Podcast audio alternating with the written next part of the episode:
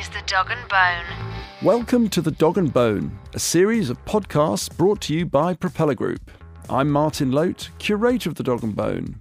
In each episode, you're listening to a conversation between two senior people at the sharp end of business change and transformation, with their permission, of course. Our two guests will chat and question each other as equals, exploring industry topics and stories from their careers. Hopefully, they'll dig up some tasty morsels for us to chew on. In this episode, Nishma Robb, Google UK's ad business marketing director, had a lean in talk with Gemma Greaves, boss of the Marketing Society. Nish is a powerful advocate for diversity in the workplace and for inspiring girls and young women to work in tech. She's a former chair of Women at Google and has also been one of the Business Women of the Year in the Asian Women of Achievement Awards. Gemma became the first female chief executive of the Marketing Society in 2017, stepping up from global managing director. She was also the first female president of industry dining group The Solus Club. Gemma believes in being brave in business. For example, she tweeted that entries this year for the Young Marketing Leader Award fell short of expectations. So she encouraged marketers to put more effort in and have another go. A brave move which led to a much better response. As you'll hear, the two are friends, and this makes for an especially interesting half hour as they discuss how inspiring leaders need to be brave, to listen, to accept vulnerability, and celebrate diversity. And what it's like to be offered a top job while on maternity leave with milk in your hair.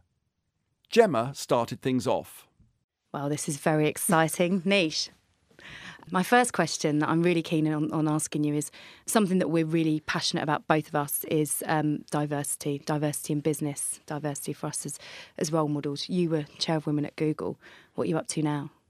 Yeah, we are both, and we can talk endlessly about this. But just very quickly, I was chair of uh, Women at Google for a couple of years, which was our internal women's group originally set up by Sheryl Sandberg when she was at, at Google um, in California. And um, in the time that I was doing that, we were very focused on the initiatives that we had about developing our women internally, both from kind of thinking about retention, development, and attracting more female talent. And um, as well as the work that we did internally, we did I did quite a lot of work externally as well. So whether it was around inspiring girls to get into technology and thinking about coding, you know, right from the point of schools all the way through to kind of college and development careers. Um, but the thing that I, towards the latter of, of my time as chair, but the really, I suppose, the area that I'm now focusing the most on, that I was inspired by at the time, was the power of film and advertising and communication in terms of really shifting the um, needle in terms of diversity.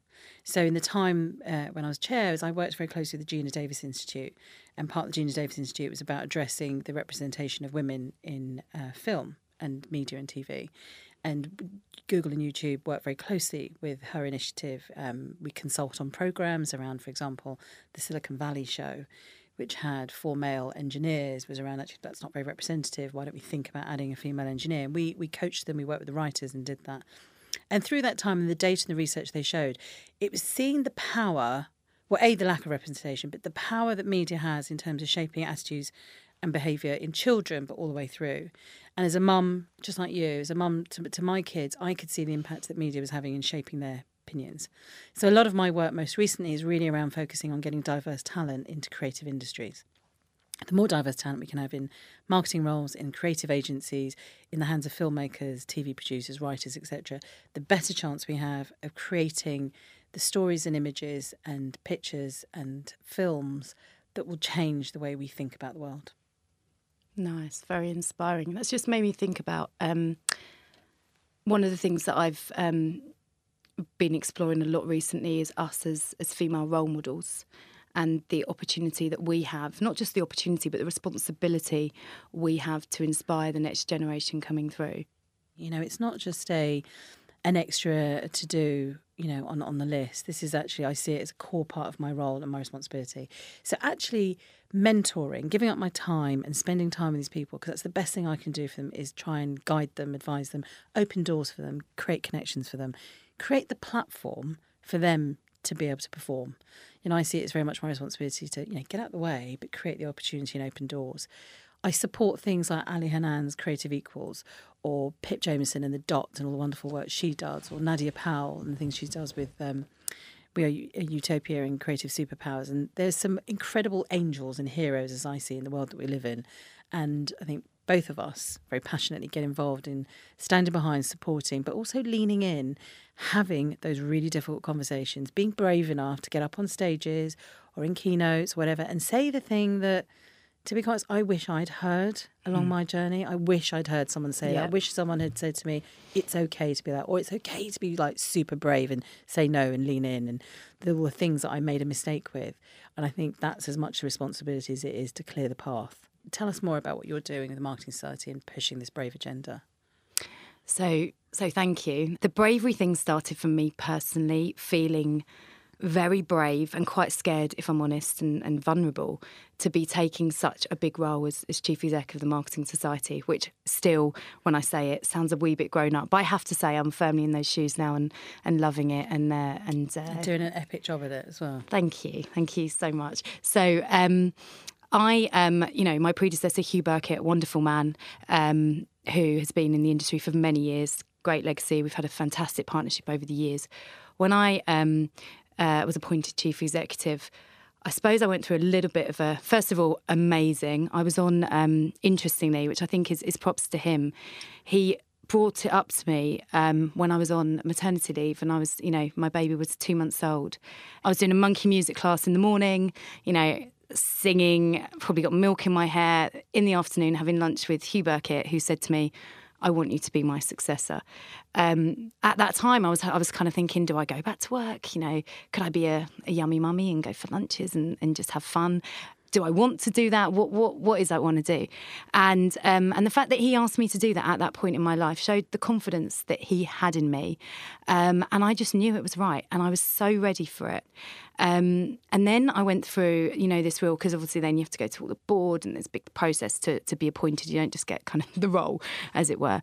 And then I went through a real thing of going, well, if I'm going to do this, do I have to be like him? I think it's fair to say, and I don't think he would mind me saying that that Hugh's a bit posher than me, um, maybe a bit more polished, um, a bit more corporate, in all great ways. Um, so I was like, do I do I do it like him, or or do I be me? And if I'm going to be me, I'm going to truly be me and bring myself to the table. And I was feeling so brave doing that that I wanted to encourage others to be brave. So that then started this big thing about what, what is bravery, and um, and and that's a real interpretation. It's being able to bring your true self to work and encourage others to be able to do that as well. So I know you and I have done things together on race. Um, did something the other day in neurodiversity. We did an event in New York on sexual harassment. What we're going to do is, and what we do in all of them, is we create comfortable spaces to have the uncomfortable conversations and really get under the stuff that matters. You know, we did that thing at Adweek together, didn't mm. we?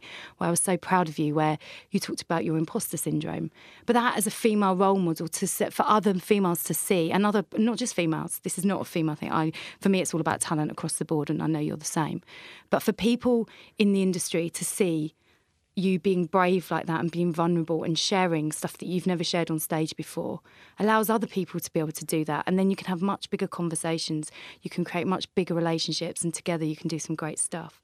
But that's what's been wonderful about observing and, and participating and being alongside you on this journey. Because as you say, it started at one point, you know, quite a personal thing, and it was very much around the agenda. And I think actually seeing what you've done with the society and every event that you, you put on is always full to the rafters.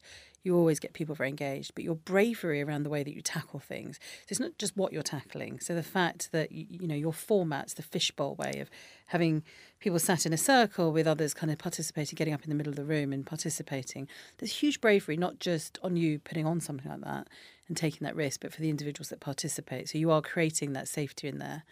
And I think actually, when, when we first started talking, I was very much thinking about bravery in terms of leadership and, and marketing and the challenges of, of being a braver marketing leader. And if I kind of bring it back to diversity, you know, some things I've challenged and continue to challenge is around in the work that's created, is it the bravest work that you could that you can create? And that's the idea of is that are we pushing the boundaries? Are we thinking about the representation, not just the brief and the kind of ROI. It's like, you know, thinking broader and brighter than that. But I also think then, as you say, thinking about people as individuals and bringing their whole self is you have kind of gone into nooks and crannies that, that just haven't been spoken about. And as you said, that Adweek piece that I did, and, and, and you did persuade me quite heavily to get up on stage and talk about something I didn't feel particularly comfortable about. Um, you did the, it brilliantly, by the way. But the amount of people who've come and spoken to me since, who've said, men and women, and of all different, you know, seniority and new into jobs, etc. You know, a whole range of people who've come to me and said, "I'm so glad you talked about it. I've felt like I've had imposter syndrome for years," and and the importance of it is not just about the care of individuals and bringing our, our the best talent that we can have into every situation. It is around the uh, what I believe is needed in terms of leadership, and not just marketing leadership, but leadership broadly, but particularly marketing leadership, to move forward and to be successful. Mm-hmm. And I think that honesty and recognizing our weaknesses or our challenges or where we might struggle and being able to address them, but also showing them to others, showing our vulnerabilities, I think makes us better leaders. What we wanted to do from that session in, in terms of the Marketing Society is there's so much going on at Adweek. So, first of all, we wanted to really stand out, um, but we wanted to talk about I go back to the stuff that really matters. So the whole well-being agenda and mental health and you know, a year ago that was a taboo, a real taboo. And we did an event, um, a fishbowl, one of our famous fishbowls. It was our first one, so it was a complete kind of risk in a sense, where we brought mental health to the to the um, stage, where we talked about, you know, it shouldn't be seen as as negative.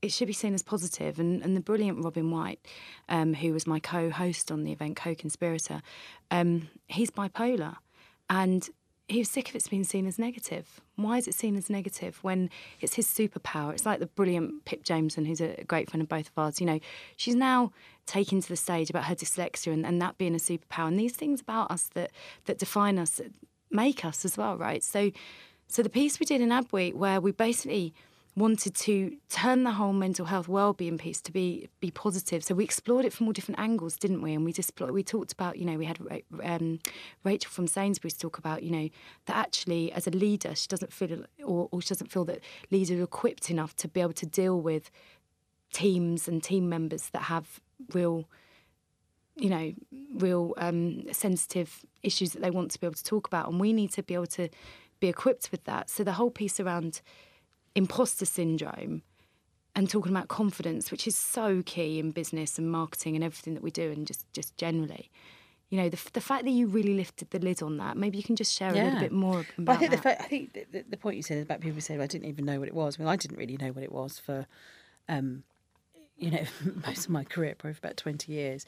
And so my behaviour which there were clear traits when I finally understood what, that, that what I had was imposter syndrome. And I'd, I'd, been in a training course and someone talked about it, and I sat there and think, "Gosh, that's me." Was the idea that you know it was it was thinking always about my achievements in terms of luck.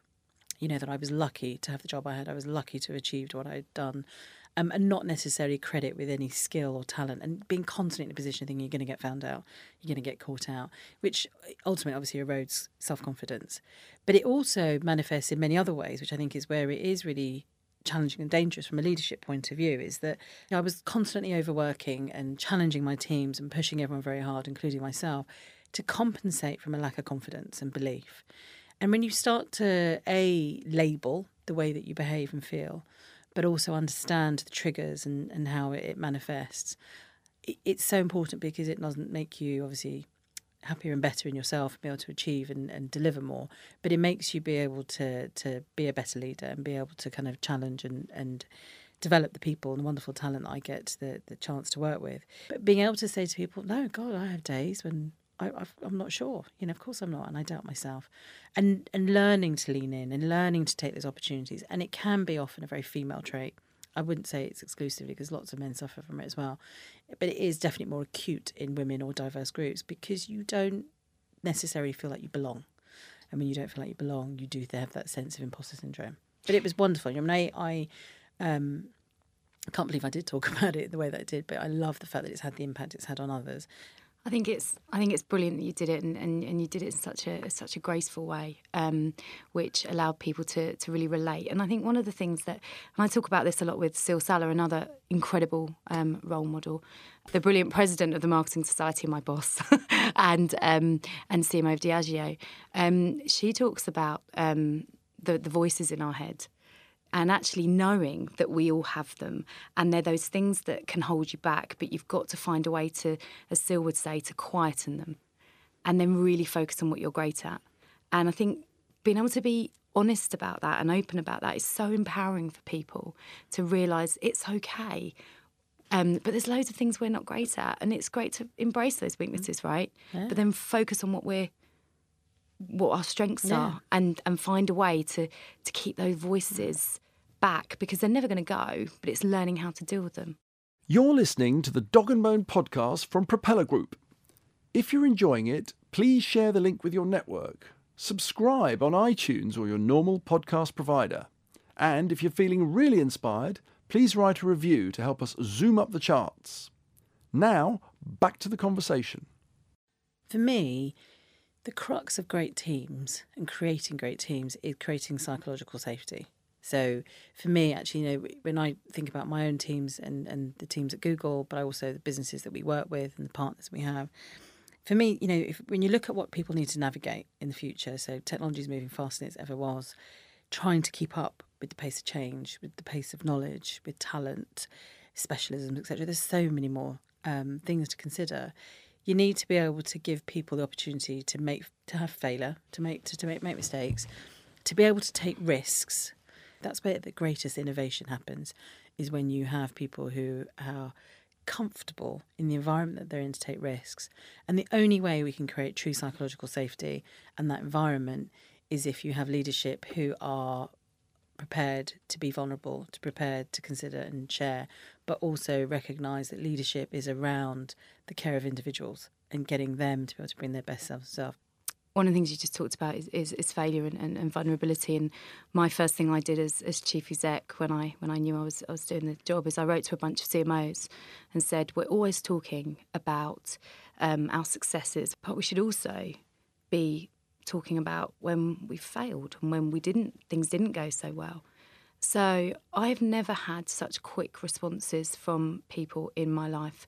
We've all had, you know, incredible failures and we should be able to share them. We should be able to celebrate them and we should be able to learn from them.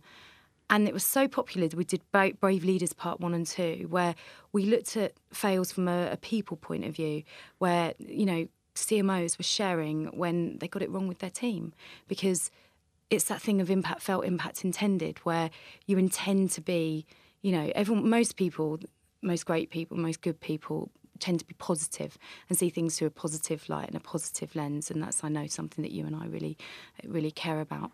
Not be a, a drain that you know drains all your energy. Be a radiator, but the impact felt can be completely different, and it's understanding that. Um, so the teams, instead of feeling, you know, I'm totally motivated to go on this amazing journey that the leaders set out. Actually, they're feeling overwhelmed, they're feeling crushed, they're feeling undermined. And I think being able to be open about your um, failures and, and your adversity is, such great learning that allows other people to, you know, be open as well. Well, I think otherwise you think that if if we only ever paint a picture of perfection, then that's what you think you're striving for. Whereas that reality is is actually you need to you- you- you're striving for the journey that people have been on and to be learn from mistakes or learn from behaviour. And I think it's also that you know I do think it's about when you're looking at talent now. It's not about what they've done, but it's their ability to be able to change and adapt and and be agile. So in, in a few weeks' time, we've you've got the Marketing Society Excellence Awards, which really fantastic awards of recognising brilliant work, as it says, excellence in the work that's being delivered by marketeers. But you also have within that um, recognition of new and young talent, and I know that you were uh, frustrated by the number and quality of entries that we had, which is I think absolutely indicative of perhaps the challenges in industry we face on talent.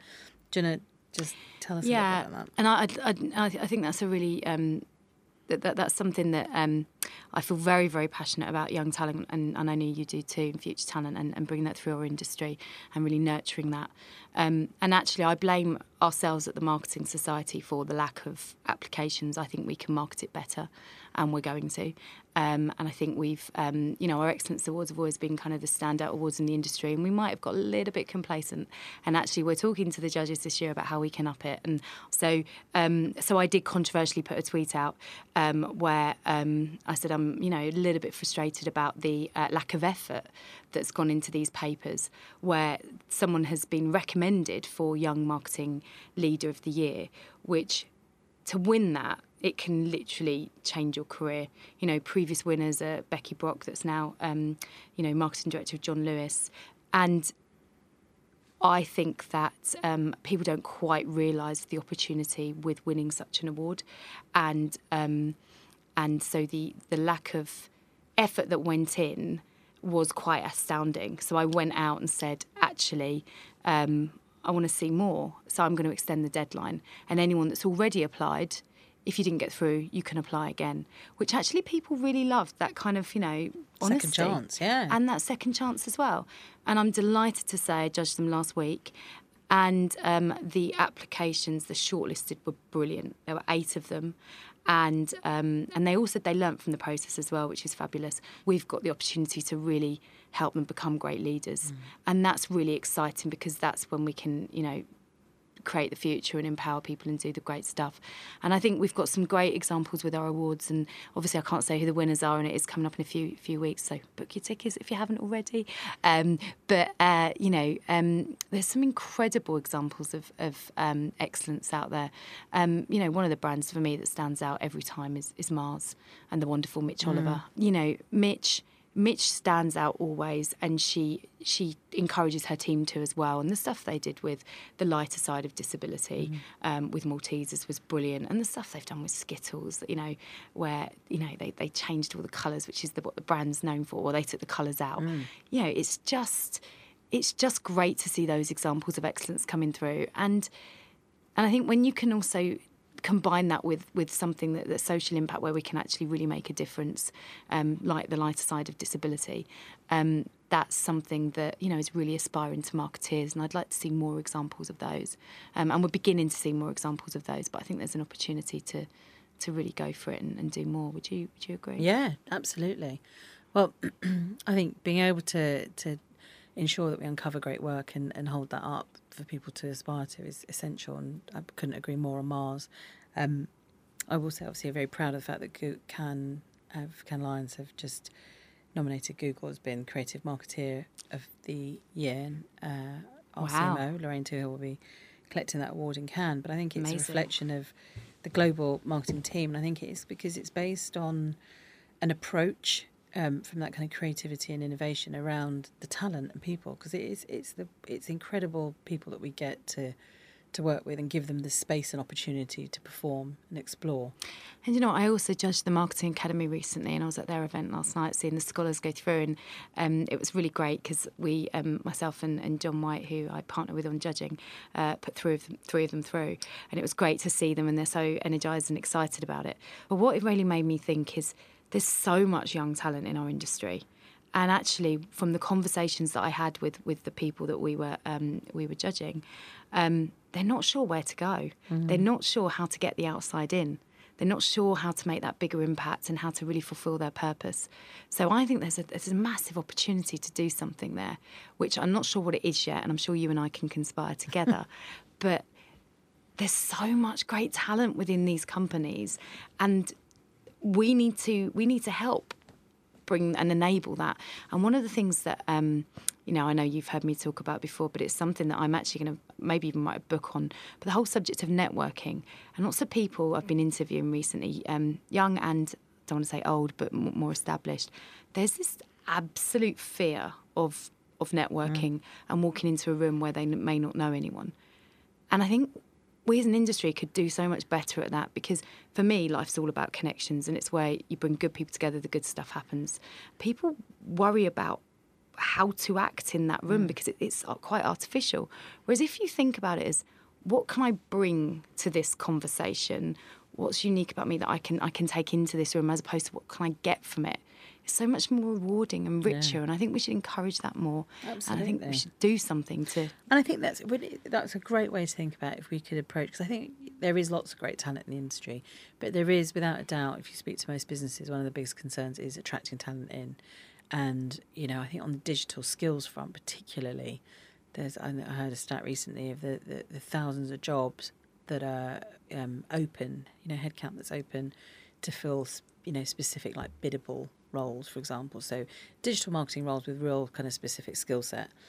And the challenge of getting people, young people from schools and universities to consider a career in marketing and in advertising and in digital marketing as well. There's a better job to be done there. And I think part of that is the connections. It's part of what what can we bring to them, but what can they bring to us as well? And actually how do we how do we market marketing better mm. as well? Because I think we need to. I think there needs to be it needs to i certainly remember as a as a young girl it's what i always wanted to do you know i want i was attracted to advertising i was um, always had been um, and i worry that it does it still hold that same appeal when we're now competing against so many other different industries for that talent and we need to make sure we're bringing it in to this one Yeah. gemma what's your biggest mistake Gosh, that's the question. I've got only many. one I've got many, many mistakes. I think my biggest mistake is is following the money and taking the job that I knew in my gut instinct wasn't right. To the point when I handed my notice in to my then boss, we were crying. You know, we we we didn't want to lose each other, um, and I was very at home in in that place. But I was buying a, a house with my then boyfriend, who's now my husband, and um, and the role felt very um, very grown up. It felt very um, very big, and it felt as and it was a lot more money. And um, the minute I joined, I knew it wasn't right. I felt in the in the pit of my stomach, and I and I listened to the headhunter too much, who sold it to me, and it, I knew it wasn't right. And I I believe that my big thing is always follow follow your gut. You know, there's all the data and, and all that brilliant stuff in the world, and it's great to listen and take some of that. But your gut is from a million conversations, um, you know, and, and experiences over over your life. And um, and when I don't follow it, I um, I make mistakes. And on that particular occasion, I stayed in that employment for six months. I lost all confidence, and I started um, crying on the train on the way home, and believing that I couldn't do anything. And I remember um, about 26 years old saying to my uh, to Andy, my my then boyfriend, um, maybe I should just be a mum and we should just pop out kids because I clearly am not going to do anything else with my career and life. And um, and that was a moment in time. Got over it, left the job and haven't looked back since. Um, and actually, loads of my team always say, "I'm so glad, Jem, that you had a job that you hated because, you know, Yeah. I, I tried to create a culture that people love what they do because it's only when you love what you do you'll be truly great." And I really, really do believe that. So back over to you, Nish. What's, what's your biggest, biggest? mistake. Well, I have, I've got many similar ones to you in that sense of, of not making the right move when I should have done. So I think one of my biggest mistakes is not listening. Um, and I do talk a lot, but I do usually listen very well. Good listener. But there was a situation where I was in competition with another colleague for a promotion, and I was listening to win. I was listening to to do what I thought was needed, as versus kind of what I instinctively felt I should do, or what I knew would be right for the campaign at the time. But being in that competitive situation, I was listening to all the wrong signals and drivers in me, and uh, no surprise when you kind of listen to it and you miss all the bits that you really you need to hear the, the signals that were going to send me in the right direction give me the right insights on the on the work that I needed to deliver.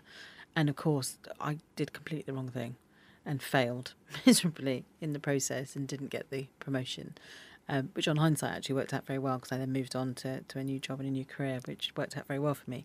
But it taught me a lesson a huge lesson at the time was um, not being focused on the right thing. That instinct and that passion is so important versus all those other triggers that you think are important.